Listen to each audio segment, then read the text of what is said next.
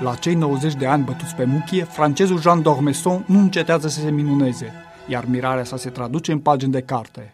Ciudată e lumea până la urmă, Baroc Book and Art 2015 este un soi de Bildungsroman epurat de biografic, căci la 90 de ani cei trăit este bun trăit, în care fericitul autor vorbește pe două voci, visul bătrânului și firul labirintului.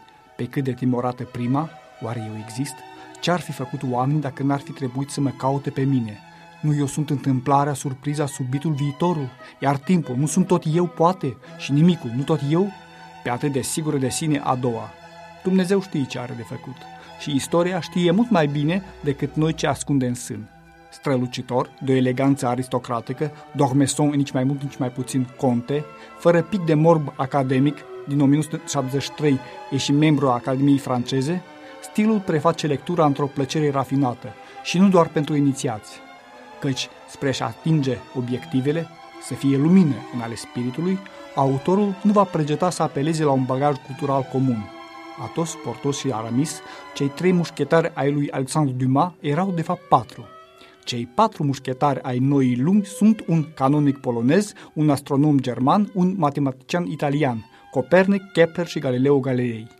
La câțiva ani după moartea celor din urmă, s-a născut și al patrulea, și cel mai important dintre toți, D'Artagnanul cosmologiei, englezul Newton. Ei patru vor da peste cap universul lui Aristotel și a Sfântului Toma d'Aquino, pentru ca odată prinși în mrejele narațiunii să ne poarte până la Dumnezeu, căruia însuși Einstein se vede nevoit să ia apărarea. Teoria e generoasă, dar de-abia dacă ne apropiem un pic de misterul bătrânului. Oricum, sunt convins că bătrânul nu joacă zaruri.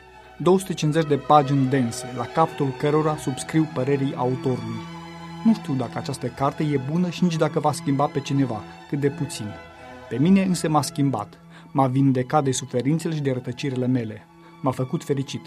Mi-a dăruit un fel de încredere și pace. Mi-a redat speranța. Pentru Radio Europa Liberă, Emilian Galaicu